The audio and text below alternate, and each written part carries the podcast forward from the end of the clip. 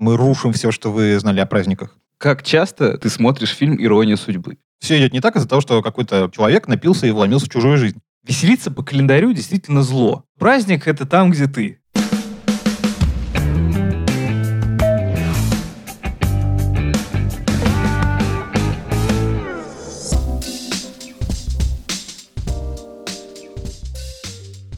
Привет, меня зовут Егор Сенников. А меня Егор Беликов. Это подкаст «Как в жизни», который мы делаем вместе с Орлай кинотеатром ОККО. Что мы тут обсуждаем, Егор, вообще? Ну, обычно мы говорим про то, как кино с жизнью пересекается. У них, как ни странно, есть удивительно много общего. Почему-то режиссеры смотрят на жизнь, чтобы взять из нее что-то и изобразить это в кино, а жизнь иногда реагирует на какие-то кинематографические новинки и меняется из-за фильмов, которые снимают режиссеры. Хотя вообще это вовсе не обязательно. Ну, то есть искусство не обязательно должно оглядываться на жизнь. Оно может придумывать какой-то свой дивный новый мир. И вот мне кажется, что с этой темой, которую мы будем сегодня обсуждать, как раз такое и произошло. Сегодня мы обсуждаем праздники, в том числе, как они отражаются в кино, но больше, как мне кажется, о том, что на самом деле никаких праздников в принципе нет. Накануне Нового года и каникул, когда отовсюду слышны советы, как создать праздничное настроение, все подводят итоги года, составляют какие-то радостные плейлисты, что они там наслушали, списки сериалов на каникулы. И слишком интенсивно они это все делают. Чувствуется принуждение к празднику. И мы решили выступить немножко в жанре poopers. Ну, то есть людей, которые портят всем вечеринку вместо списка этих 20 лучших комедий или романтических праздничных историй предлагаем подумать об альтернативных сценариях. На самом деле вполне реалистичных, потому что это только в идеализированном мире можно думать, что праздник сам по себе это всегда такая удачная, хорошая история, когда все любят друг друга, собрались за одним столом и прекрасно проводят время. На самом деле мы знаем массу примеров того, как праздник превращается в нечто чудовищное. Не знаю, как у тебя, у меня праздник всегда сворачивает куда-то не туда мы решили пойти, с одной стороны, в каком-то смысле лобовым таким путем. Мы взяли фильм, который для всех постсоветских людей,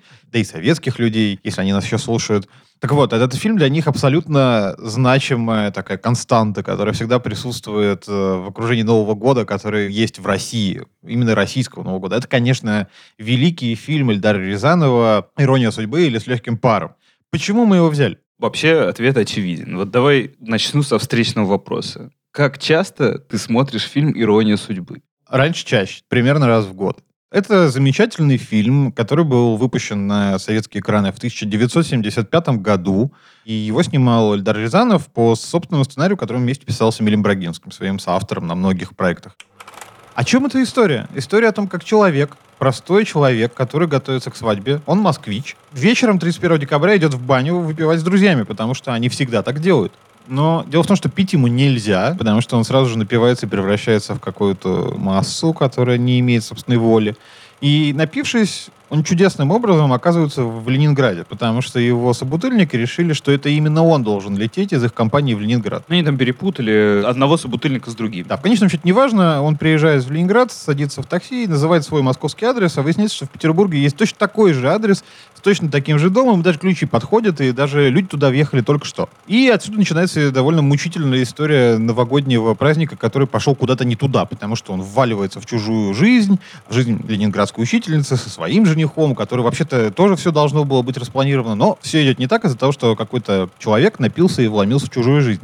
И это, заметим, сюжет не какого-то хоррора или триллера, просто представьте себе ситуацию, что вы приходите домой, а у вас в постели спит голый пьяный мужчина, который почему-то считает, что это его дом.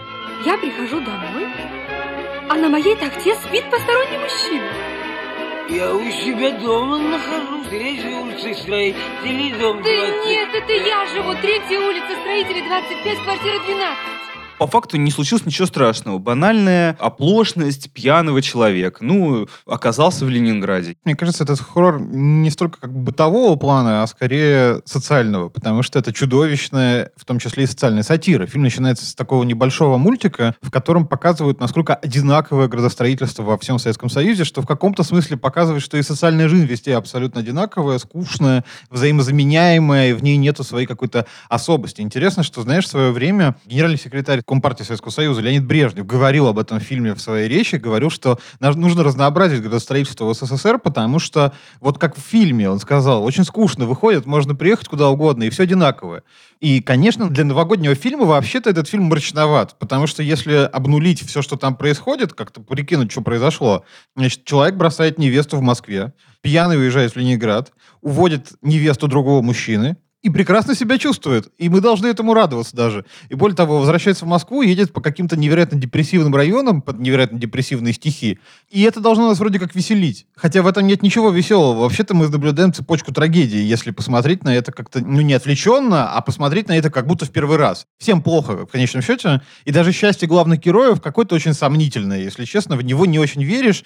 И в конечном счете то, что в своем продолжении, которое снял Тимур Бекмамбетов уже в нулевые годы, они в итоге не вместе, это вот даже очень логично, потому что когда ты смотришь этот фильм, ты не веришь, что это какая-то вот, знаешь, новогодняя сказка с хэппи-эндом. Это не она ключевой рифмой в этом якобы праздничном фильме является рифма между судьбой Жени Лукашина, которого играет Андрей Мягков, главного героя, и всем советским укладом. Что вот э, как дома типовые, как районы типовые, даже города целые типовые, так типовые возникают в них жизни. Вот этот э, Лукашин, он ни разу не задумался о том, почему он живет как будто не своей жизнью. Вот он, конечно, очень календарный фильм, при том, что он совершенно не праздничный, он отчетливо не праздничный. Это всегда глубокая депрессия, процессе. В нем столько мотивов каких-то почти готических. Это Доппельгангер в лице Иполита. Я имею в виду злой темный брат-близнец. Словно немножко из прошлого.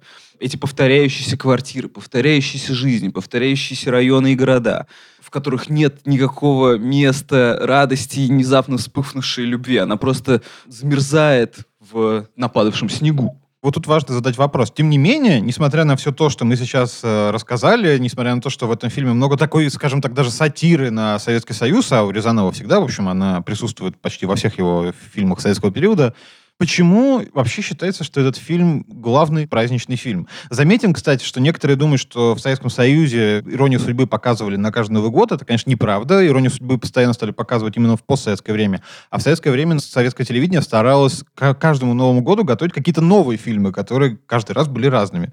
Тем не менее, почему считается в России, и не только в России, а в многих других постсоветских странах, что этот фильм главный новогодний фильм и главная новогодняя комедия? Ты знаешь, у меня нет конкретного ответа на этот вопрос. У меня есть только размышления. Ну, такое какое-то ощущение, что в Новом Годе, который в советской идентике очевидным образом скопирован, там, не знаю, с западноевропейской традиции католического Рождества или с американских аналогичных традиций, из праздника пропал дух самого праздника. А выяснилось неожиданно, что елочные игрушки, как в анекдоте, они пластиковые, бракованные, поэтому не радуют. Да, и ты знаешь, вот оказавшись в такой же ситуации в Ленинграде, Лукашин видит все те же как бы атрибуты праздника. Тут есть мандарины, а тут заливное, которое мерзкое, как сказал Иполит, тут э, шампанское, телек, но это все скорее как бы внешние атрибуты, за этим ничего не скрывается. У многих, я полагаю, как и у Жени Лукашина, нет этого, как в том анекдоте, уже июнь, а у меня все еще нет новогоднего настроения. Вот это ровно оно. Для всех тех, у кого нет этого предчувствия, давайте просто жить спокойно. Может быть, нам не обязательно нужна эта перемена мест, как Жене Лукашина, чтобы понять, что с нашей жизнью что-то не так, и мы сможем как-то сами добраться до какого-то неведомого нам пункта назначения, будем надеяться, что это не петербургские черемушки. В некотором роде культ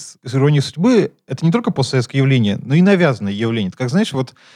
все мое детство и подростковый период почему-то российское телевидение считало, что на 8 марта обязательно нужно показывать фильм «Красотка» с Ричардом Гиром и Джули Робертс. Потому что, видимо, история про проститутку, которая встретила богатого человека, и он ее взял к себе женой, должна всех привести к какому-то осознанию, что такое быть женщиной и почему женщины должны быть независимы. И вот с иронией судьбы похожая история. Взяв этот советский фильм, который нельзя сказать, что был перманентным хитом на советском экране, советское телевидение превратило его в навязанный культ. То есть вот все то, что мы сейчас с тобой обсудили, что в этом фильме довольно-таки мало радости. Хотя он объективно смешной, в нем есть смешные моменты, запоминающиеся какие-то сценки, Вся репризы. секвенция с Женей Лукашиным пьяным безумно смешная. Да. Мне кажется, Мягков идеально это отыграл. Но чем дальше, тем больше в этом фильме начинает происходить какого-то хтонического совершенно ужаса, потому что, окей, пьяный человек приехал в Ленинград, почему бы ему не уйти из дома, когда выяснилось, что он не дома? Но он, он не может уйти и не хочет уходить в какой-то момент, и его не выгнать. Это почти как ангел-истребитель Луиса Бунюэля, где куча буржуазии собирается в закрытой комнате и не может выйти. Это же оно.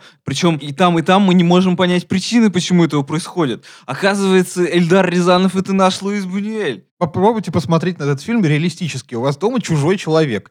Окей, он не опасный. Вы выяснили, что он тут случайно. Но он не хочет уходить. Он портит вам все. Он зачем-то сидит и ест, и пьет, и что-то просит денег, потому что у него денег на билет, звонит куда-то. Он перманентно у вас. Почему это вообще происходит? Он не портит все, потому что как раз всего, что можно было бы испортить, нету. Там это какая-то же атмосфера пары, которая не может расстаться, точно так же, как Мягков не может расстаться со своей невестой. Получается, что это история о празднике, которого нигде нет. То есть, куда бы ты ни ездил, и где бы там ты не сидел и не ел отвратительное заливное, все равно это будет ужасно. Потому что никакого праздника нет. Нет никакого света впереди. И в конечном счете резонером, видимо, в этом фильме выступает э, сам режиссер, который в виде камео э, летящего персонажа появляется в фильме, когда мы видим, что на самом деле, может быть, если где и лучше справлять Новый год э, в российских условиях, то может быть даже и в полете. Это, по крайней мере, красиво и приятно у него какая-то цель есть. Цель нормально доехать, чтобы на тебя не заваливался пьяный Женя Лукашин. Это все, чего он хочет от жизни. Вот я, это Ильдар Рязанов в фильме «Ирония судьбы». Еще дело в том, что праздники в Советском Союзе, в принципе, не только Новый год, но и многие другие, они как бы субституты других праздников. Рождество, которое было до революции, превратилось в Новый год, который похож, но не оно какой-нибудь День Конституции в Советском Союзе, который отмечался в начале декабря, он вроде бы про равенство, свободу и невероятную как бы, жизнь в Советском Союзе, но на практике понятно, что это все скорее не про это. И почти все, на самом деле, советские праздники так или иначе маркированы либо какой-то прям политикой, то есть как 7 ноября или 1 мая. 1 мая еще было, по крайней мере, человеческое отношение, потому что он весной. В него тепло ходить на демонстрации. Это его главный плюс. Но все остальное это все какие-то субституты нормальной жизни, и, пожалуй, Новый год из них всех самый человечный, но при этом лишенный смысла, потому что если говорить про Рождество и в том смысле, как оно появлялось как праздник, понятно, что здесь есть четкая структура и идеология этого праздника. Понятно, что отмечается в конечном счете. Это абсолютно такая завязанная на религию, которая является для Европы и всего христианского мира какой-то важной частью жизни. Понятная история. Мы празднуем рождение Спасителя. С Новым годом мы просто празднуем по по сути, Новый год. Я, конечно, не уверен, что Эльдар Рязанов имел в виду именно это, но он, как великий мастер э, и великий художник, он почувствовал что-то такое в какое-то отсутствие наполненности этого праздника, в каком-то его довольно-таки фальшивом звучании. Вообще, сама идея праздника для всей страны или вообще для всего мира кажется мне несколько надуманной. Но ну, нет никакого физиологического признака праздника у человека. Нету никакого ощущения, которое у нас должно появиться из-за того, что на улицах появились, значит... Э, огоньки. Огоньки и шарики мы ничего не должны почувствовать, потому что, ну, чисто биологически нет никакой штуки под названием праздник. Это единственное, что нас объединяет. Биология и физиология. История и религия не объединяет нас всех точно, потому что мир чем дальше, тем больше разобщен. Поэтому представлять, что якобы Новый год должен объединить нас всех в едином порыве порадоваться, ну, мне кажется, несколько неверно. Мы двигаемся дальше по этому невероятному аттракциону, которым мы рушим все, что вы знали о праздниках. И я предлагаю тебе поговорить о фильме, который я лично просто обожаю. Этот фильм, ты знаешь, можно же сказать, что у него вообще два названия. С одной стороны, называется «Торжество», а с другой — это «Догма номер один». В любом случае, в том, и в другом, это фильм Томаса Винтерберга 98 -го года, который являлся, собственно, первым фильмом, снятым в рамках э, манифеста «Догма-95», провозглашенного фон Триером. Речь, если вкратце, об аскетическом режиссерском манифесте, который писали в Дании соответственно, в 95 году, где режиссеры отказываются от многих привилегий, которые им дает технология киносъемки на тот момент. Они используют только цифровые камеры, только вручную, никакой закадровой музыки, никакого экшена, имени режиссера не должно присутствовать в титрах. Это такой монашеский обед. И такой, знаешь, предельный нео-неореализм при этом. Мне кажется, что как раз по догме и нужно было снимать идеальное кино о празднике, чем и получилось торжество. Потому что это праздник, в котором нет никаких спецэффектов, никаких внешних атрибутов. Ну, казалось бы, хорошо, Новый год — это все-таки абстракция, которая какая-то должна быть универсальная радость, универсальной радости и счастья не бывает, поэтому фильм «Ирония судьбы» и вообще празднование Нового года вызывает много вопросов. Но в случае фильма «Торжество» мы имеем дело с несколько другой историей, которая, на первый взгляд, кажется ну, более логичной, потому что празднуют 60-летие, юбилей главы семейства большого, вообще собираться с семьей. Это какая-то более понятная история. Тут понятно, что мы празднуем, что нас радует, почему мы вообще должны испытывать какие-то эмоции по этому поводу. В каком-то смысле, безусловно, кажется, что семейное торжество должно быть радостным, ну, приятным, нужно приятно проводить время с родными и близкими. Кажется. Но нет, говорит Томас Винтерберг, и снимает в 98 году фильм, сюжет которого как раз довольно мрачен и лаконичен, и при этом очень глубок, потому что история действительно, что большое семейство датское съезжается на празднование 60-летия Отца семейства, отца патриарха. семейства, да, патриарха. Огромный дом, куча родственников, все приезжают, все должно быть торжественно и радостно. Но нет, на ровном месте начинается конфликт такой практически по Достоевскому, с истерикой, с криками и драками. А конфликт связан с тем, что патриарх и отец семейства, он на самом деле не такой благостный, как может показаться, и годами, а может даже десятилетиями совершал сексуальное насилие против собственных детей и родных. И это становится тем конфликтом, который как бы рушит всю эту возможную семейную идиллию и представление о том, какой может быть идеальная семья и идеальное торжество. Этот сюжет основан на околореальной истории. Мы не можем знать, насколько она реальная, потому что источник не верифицируемый. Но говорят, что в марте 96 года какой-то чувак позвонил на датскую радиостанцию и рассказал примерно похожую историю, которую Винтерберг услышал, записал и превратил в сценарий. Потом, говорят, нашли этого чувака, и он сказал, что он все это выдумал. То есть, на самом деле, никакой этой истории не было. Интересный факт, что как только он рассказал ее на радио, она сразу же стала невыдуманной. То есть у нее появился какой-то материальный источник знания. Получается, что таким образом искусство как раз и превращается в жизнь. Как только история получает своего Произнесена, слушателя, да. да-да-да, а потом она еще превратилась в целый фильм, для нас она стала вполне реальной. Как ты думаешь, почему Винтерберг помещает всю эту историю, помещает этот взрыв именно в декорации семейного праздника и семейного торжества, в честь которого, собственно, и фильм назван? Мне кажется, что это прагматический подход. В какой ситуации один человек может раскрыть всем глаза на слона в комнате, на какую-то тайну, которую все пытаются забыть или скрыть, или, может, некоторые просто они и не знают. Но очевидно, что нужно всех их собрать в одном месте. Какой праздник для этого подходит лучше всего? Ну, естественно, юбилей патриарха. Мне кажется, что в данном случае Винтерберг просто использует эту историю для того, чтобы применить как раз технику догмы. Ну, во-первых, на антитезе, потому что праздник трудно изобразить такими маленькими средствами, да, без э, серьезных декораций, там, без экшена и так далее. Создать вот эту атмосферу, благодаря чему эта атмосфера праздника из фильма как раз улетучивается. Причем моментально. То есть надо сказать, что вот уже сама сцена, когда они все приезжают в этот дом, дом не самый, сказать, чтобы радостный на вид.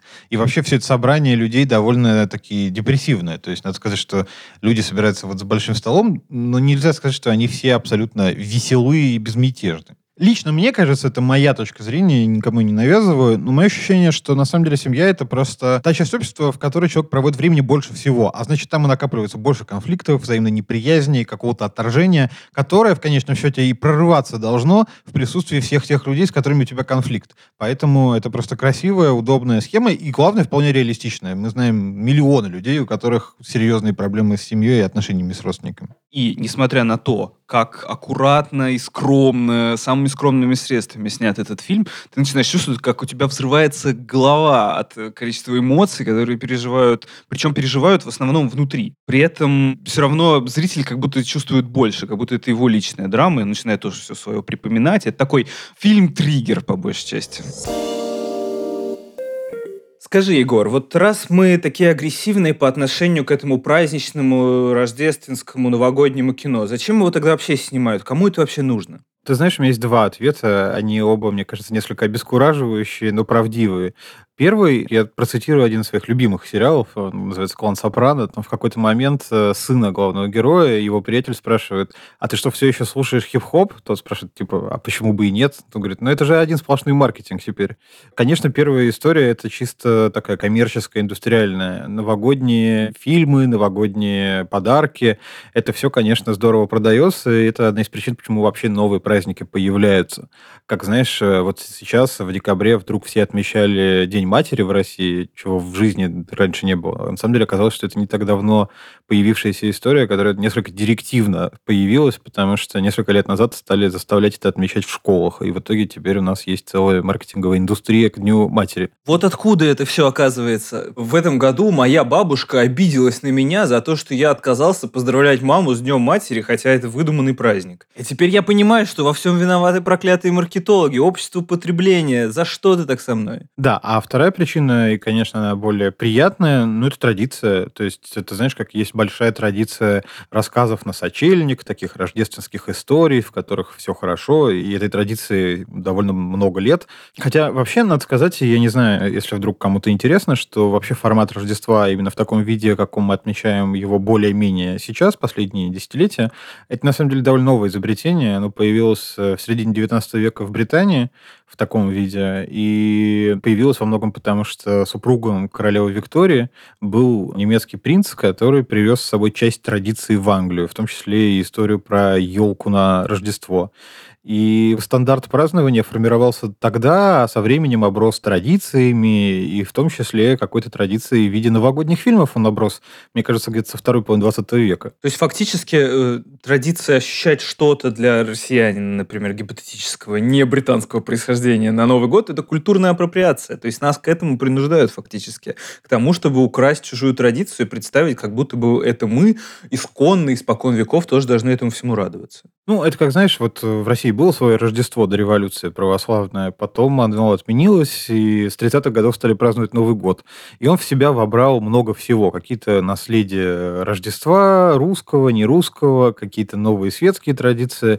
А сейчас это все еще дополнилось иностранной привнесенной традицией. В общем, имеем, что имеем. Я, на самом деле, вот хотел тебя спросить как раз о нетрадиционных новогодних и рождественских фильмах, потому что, понятно, есть какие-то сладкие, хорошие истории. Знаешь, как фильм «Реальная любовь» Кертиса, в котором все вокруг Рождества, и все такое счастливое, и все свои мечты все исполняют, и все прям очень хорошо. Вот, мне кажется, я очень люблю фильм «Реальная любовь», но объективно это, конечно, такая очень конфетно-сладкая история на Рождество. Да, люди на противодействии всему этому праздничному э, безумию, праздничной одержимости начинают смотреть картины, которые, как кажется, не сильно походят на предрождественский или предновогодний. Например, «Крепкий орешек». Да? У «Крепкого орешка» сформировалась четкая традиция, что его смотрят многие люди перед э, Новым годом, чаще всего какие-то киногики, перед Рождеством скорее, вешают даже на елку. Я вот видел замечательный новогодний э, шарик, можно так его назвать, в виде несчастного Брюса Уиллиса, который лезет через вентиляционную шахту. Я вот тут ворвусь, потому что вот при всем этом это, опять же, довольно конвенциональный такой праздничный фильм. Понятно, что мы сталкиваемся с террористами, э, экшен-боевиком, отважным героем, который ползет через вентиляцию, чтобы что-то там сделать,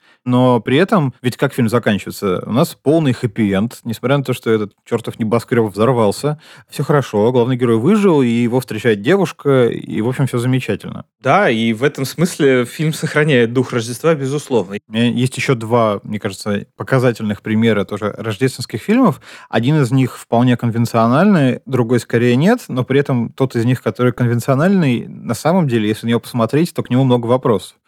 Неконвенциональный это, конечно, Фанни Александр Ингмара Бергмана, потому что вообще-то этот фильм крутится вокруг Рождества и семьи на самом деле. А второй, который всеми вполне уважаем как э, классический новогодний фильм, это, конечно, «Один дома» и «Один дома два», мне, на самом деле, всегда хотелось сказать важную вещь про этот фильм, что если на него смотреть на реалистическом плане, не на вот этом мультяшном, а он именно в стилистике мультика, конечно, снят, и создатели его стремились именно к такому ощущению, потому что у них было два важных момента. Им нельзя было показывать кровь, потому что у фильма, ну, вообще-то фильм детский, рейтинг у него был соответствующий, и никакой крови и смертоубийств там быть не могло уговорив Джо Пеши сниматься в этом фильме, а он, честно говоря, сначала отнесся с большим скепсисом, у них на съемках возникла проблема, заключавшаяся в том, что Джо Пеши не понимал, как можно кого бы то ни было играть и не материться. И они для него изобрели такую специальную речь, потому что он там делает то, что, наверное, по-английски было правильно назвать словом «мамблинг», потому что он что-то бормочет себе под нос какое-то агрессивное, как, опять же, мультгерой. Но при этом в этом нету, собственно, мата и проблемы никакой нет. Так вот, возвращаясь к началу мысли моей, если посмотреть на фильм на реалистическом плане, он делает довольно жуткие вещи с этими грабителями, и на самом деле понятно, что у них э, к концу фильма не должно быть уже рук, ног, у них должны быть переломаны все кости в организме, кровь должна течь отовсюду. Но этого нет, и в этом смысле нам даже смешно. Ты знаешь, мы вот все с тобой говорим про Рождество. А вот скажи, а с тобой вообще на Рождество или на Новый год происходили какие-то вещи, которые кто-то хотя бы мог бы назвать чудом, чудесами? Они необычными были бы с тобой? Никогда не было. Более того, почти все моменты того, как я готовился к праздникам, были негативными. Это всегда какая-то колгота, понимаете? Всегда все носятся, как-то маются, ничего не могут придумать. Вот я сейчас нахожусь в этом настроении, когда мне нужно придумать какие-то подарки для близких. Это супер тяжело, ничего не получается. И э, непонятно, где это все брать, а если и брать, то... Короче, у меня никогда такого не было, и я уверен, что у большинства тоже никогда такого не было, и каждый раз это просто праздник по принуждению, без надежды на это чудо, хотя, может, люди и надеются, но оно все равно никогда не происходит. Ты знаешь, как-то довольно мрачновато ты говоришь, но вообще при этом я скорее склонен с тобой согласиться, потому что, окей, мне вообще кажется, что моя жизнь лишена чудес, как бы это грустно не звучало, но в целом считать, что они все локализуются в районе Нового года, это довольно странно странно. И ты знаешь, вот именно поэтому из-за этого разговора я хочу вспомнить про фильм «Кэрол», потому что вот он при всей своей вроде бы неукладываемости в стандартный традиционный взгляд на Рождество, он на самом деле состоит из вот этих выдуманных историй про новогоднее или рождественское чудо, про то, как здорово встречать Рождество вместе, и вообще про то, как Рождество, будучи вполне себе традиционным праздником, может быть абсолютно таким же традиционным, даже если мы говорим о не самых традиционных с точки зрения, особенно зрения общества, в котором происходит э, действие фильма, отношениях. Кэрол, который вышел в 2015 году, действие которого разворачивается аж в 1952 году. Действие происходит в США в преддверии Рождества. О чем же этот фильм? Этот фильм построен вокруг story. Продавщицы, которую играет э, Руни Мара, она встречается с замужней, богатой и почему-то находящейся в состоянии сплина женщине, которую зовут Кэрол. Они э, сбегают от э, наложившихся на них экономических, и социальных обстоятельств, пытаются каким-то образом быть вместе, но у них ничего не выходит, и им с самого начала как будто бы это понятно, как будто вот эта печать понимания бесперспективности всех их чаяний любовных, она отражена на их лицах. И все это происходит в преддверии Рождества. Надеюсь, ты знаешь, что делаешь? Никогда не знала. Я думаю, что Рождество в данном случае играет большую роль, и оно так важно для понимания этого фильма, Именно по той причине, что Рождество — это очень нормативный праздник. Это праздник с четкими критериями, это семейный праздник, это традиционный праздник, это религиозный праздник, в конечном счете. И у этого праздника есть четкие ориентиры, как он должен выглядеть, как он должен быть устроен. И картина, в которой две героини, состоящие в любовной связи, проводят Рождество вместе, и это как бы норма, и одна играет другой на фортепиано, и, в общем, они прекрасно проводят время, это то, что должно как бы диссонировать с этим миром обыденного, рутинного длинного рождественского праздника, когда все ходят по магазинам, покупают елки и готовят э, празднование Рождества и конфеты для своих детей. Мне кажется, именно по этой причине Рождество играет важную роль в фильме «Кэрол». Но ты со мной не согласен, как я понимаю. Нет, вообще этот фильм из категории «я уважаю, но не люблю». В «Кэрол» мне не удалось так это сильно прочувствовать, хотя, с другой стороны, все это понять и как-то умозрительно продумать всю эту ситуацию, при которой праздник оказывается не праздником, где нет никакого праздника единения близких душ, да, который нам явным образом продают маркетологи, да, когда говорят нам, что нужно собираться на Новый год, всем готовить и все это умильно поедать. Собственно, в Кэрол я это только вижу, но не чувствую. Если поговорить об этом конфликте между нормативностью Рождества и его отражением, мне кажется, на самом деле в англосаксонской культуре таких антитез довольно много. То есть вот мы с тобой обсуждаем сегодня, что праздник — это на самом деле не всегда и праздник-то. Но это какая-то довольно типовая ситуация для западной мысли. То есть мы с тобой можем найти довольно много примеров фильмов, в которых именно в Рождество все начинает идти куда-то не туда. Есть и другие традиции парадоксальные по киносмотрению в предновогодние праздники. То есть можно, например, смотреть не только довольно густую и в целом, по сути, своей традиционную стилизованную драму, как Кэрол, а можно еще смотреть какой-нибудь развеселый праздник бесовства. Окей, а ты помнишь какие-нибудь фильмы, которых именно в Рождество все превращается в какое-то кошмарное фиаско? Я сейчас буду говорить о режиссере, у которого не совсем все превращается. На самом деле всегда все было фиаско и нормально. ужасом. Да-да-да. Просто на контрасте с Рождеством это становится еще более заметно. Я говорю про Тима Бертона, известного режиссера в стиле магического реализма, и о его двух картинах, наверное, самых э, значительных в жанре антипраздничных о котором мы сегодня говорим, это Эдвард Руки-ножницы, где человек, который живет, наверное, самой страшной жизнью из всех, что можно представить. Ну, вот это существо, которого играет Джонни Депп. И именно благодаря этому образу, как мне кажется, он и едет до сих пор. Просто нужно было вспомнить, как мне кажется, про Джонни Деппа, потому что его-то жизнь на Рождество точно не праздник будет в этом году, как и во многие предыдущие. Или «Кошмар перед Рождеством», макабрический мультфильм, где Хэллоуин фактически рифмуется с Рождеством, и наружу выползают все кошмарики, но они все такие не очень э, хоррорные, они не пугают, а скорее наоборот, на антитезе создают такие, это ощущение праздника. Я знаю нескольких людей, которые «Кошмар перед Рождеством» пересматривают перед Новым годом. Да, и, в общем, я не фанат, и, наверное, по той причине, что для меня в фильмах Бертона очень много слишком показной искусственности. Я в эту игру играть не очень хочу. Слушай, ну вот иногда у него нет иронии, как будто это довольно тяжелая искренность. Ну вот, например, в Эдварде «Руки-ножницы». Но очевидно же, что вообще, во-первых, это довольно-таки рождественский фильм, что, опять же, не очевидно. Во-вторых, как раз более-менее очевидно, что это альтер режиссера, несчастного сломленного человека, который все, что может, это нарезать свою пленочку и формировать ее в кинчике. После вот этого всего довольно депрессивного обсуждения фильмов про праздники, мне на самом деле хочется тебя спросить. Если представить, что мы с тобой находимся в реальности сериала «Южный парк» и должны сказать, что мы сегодня многое поняли. Что мы сегодня поняли, Егор? Ну вот что я для себя понял. Веселиться по календарю действительно зло ну, не то чтобы зло, просто это не совсем работает. Получается, что нас принуждают к этому атмосфера, антураж, маркетинг. Ну, просто праздник нам нужно продать. Это совершенно естественно. Я тут никого не осуждаю. Но просто веселиться по календарю, по тому, что сменяется цифра в году, я отказываюсь. Лично я.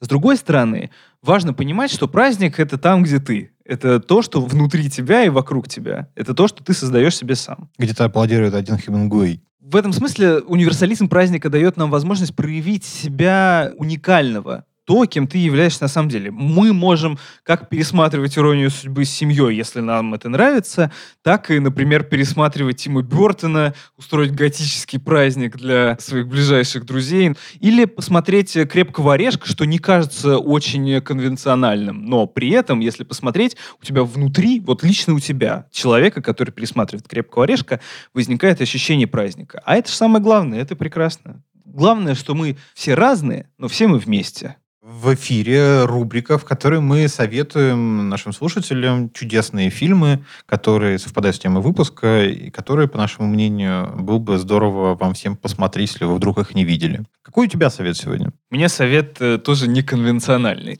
Это фильм про день рождения и про то, что каждый день рождения грустный праздник, как в песне про Чебурашку, но с другой стороны во всем этом виден какой-то свет в этом бесконечном празднике приближения к естественной гибели и какая-то эссенция, что ли, жизни. В этом смысле Ричард Линклейтер, режиссер фильма «Отрочество», который я вам рекомендую посмотреть, он как раз гений этого выхватывания из жизни самой мякотки, самого того, ради чего мы живем. И «Отрочество» — это, наверное, самый мощный его фильм в этом смысле. Это картина, которую он снимал много лет э, с одним и тем же актером, мальчиком, который все взрослел и взрослел. И все в итоге приходит к дню рождения, к совершеннолетию этого мальчика, который вырос уже в серьезного, солидного юношу. Все потрясения, которые придумывает для них обоих жизнь и сценарист в лице Линклейтера, все это в итоге превращается для него в ну, какой-то праздник праздник бытия, вот как я скажу. И э, даже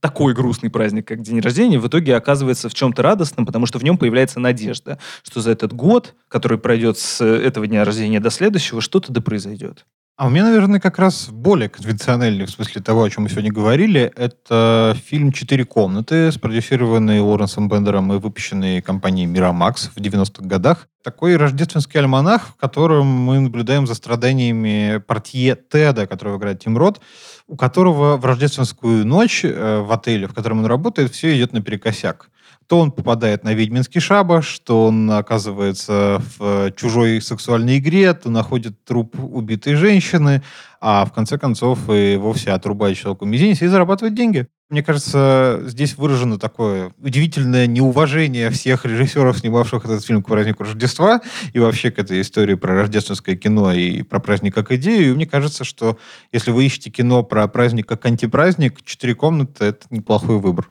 Ну и ночка, да, Тед?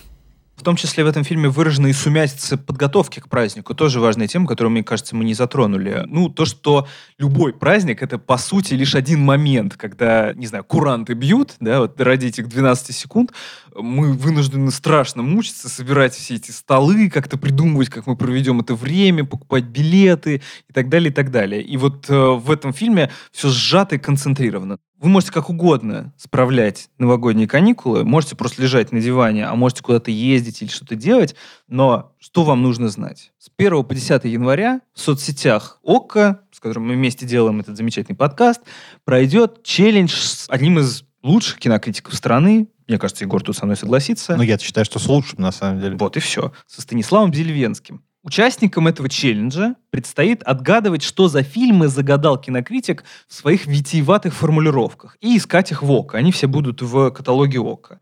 Участвуя, можно сразу двух зайцев убить. Найти какие-то небанальные фильмы, чтобы забить этот бесконечный новогодний карнавал. Ну, чтобы как-то потратить время не напрасно. И сериалы там тоже будут. А если участвовать в челлендже каждый день, можно получить всякие ценные и приятные подарки. Я понял, что если посмотреть на вообще весь этот год, который мы прожили и доживаем сейчас в последние дни этого года, он на самом деле похож на фильмов братьев Коэн. Это фильм «Серьезный человек», мне кажется, если где особенное мастерство и гений братьев Коэн заметен, это в историях, когда с какой-то мелочи, совершенно незначительной, мелкой, неважной, начинается какая-то череда событий, которые, как снежный ком, наваливаются друг на друга и приводят к какой-то грандиозной катастрофе. И если говорить вообще о каких-то, ну, не знаю, там, пожеланиях себе хотя бы на следующий год и вообще на все следующие годы, хотелось бы, конечно, чтобы таких вещей не происходило с нами, потому что весь этот год выглядел как огромный снежный ком странных событий, удивительно не совпадающих друг с другом, которые вместе создавали невероятное ощущение какой-то надвигающейся катастрофы. И вот тот ураган, который, например, в фильме «Серьезный человек» мы видим в конце, вот это какое-то ощущение 2020 года. А как у тебя? У меня будет другой фильм «Братьев Коэн». Ну, то есть в экзистенциальном смысле, конечно, ты прав, и Коэны тогда очень четко зафиксировали то, как выглядит предчувствие катастрофы. Пусть у нас его и не было, кстати говоря, в 2020 году, но вот никто не мог представить, что будет все настолько плохо. И в этом смысле, как мне кажется, абсурдизм реальности, в которой мы оказались, лучше всего зафиксировал фильм «После прощения сжечь» тех же режиссеров, вот там, как мне кажется, проявились худшие черты того, как человек проявляет себя в обществе. Ну, то есть то, во что мы превратились вследствие того, что мы так много времени провели в заперти, и э, вследствие того, что мы все искали виновных хоть каких-то этой чудовищной ситуации. И это все продолжалось и продолжалось бесконечно. Вот этот вот круговорот безумия и продуцируемого нами же абсурда, пусть мы даже понимали, что это абсурд, как мне кажется, это очень точно сыграли артисты в качестве своих персонажей именно в картине «После прочтения сжечь». Более того, это был мой первый фильм Коинов, поэтому у меня к нему особо трепетные чувства. Увы, но пришло время прощаться. И на самом деле хочется пожелать, чтобы вообще глобально у людей жизнь была похожа на хорошее кино. Потому что даже если это грустно, то это, по крайней мере, красиво. А если даже жизнь похожа на плохое кино, то пусть в этой жизни будет какое-то хорошее кино. Вот этого я больше всего желаю.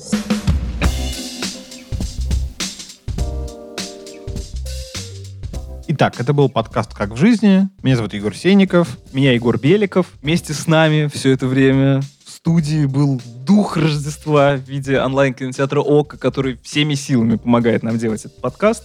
Без него бы ничего не было, без него не было бы всех этих полугода записей и, мне кажется, довольно любопытных выпусков, которые в итоге получались под названием «Как в жизни». Обязательно переслушайте что-то, что вы не слышали на этих э, новогодних праздниках. Что ты посоветуешь, Егор? Мой любимый эпизод, на самом деле, наверное, про довод. И мне очень нравится наш с тобой разговор про стендап. Вот если вы не слышали, обязательно послушайте на новогодних праздниках, напишите комментарий, поставьте оценку. Мы будем рады, счастливы и довольны. Смотрите хорошее кино. С Новым годом! Пока.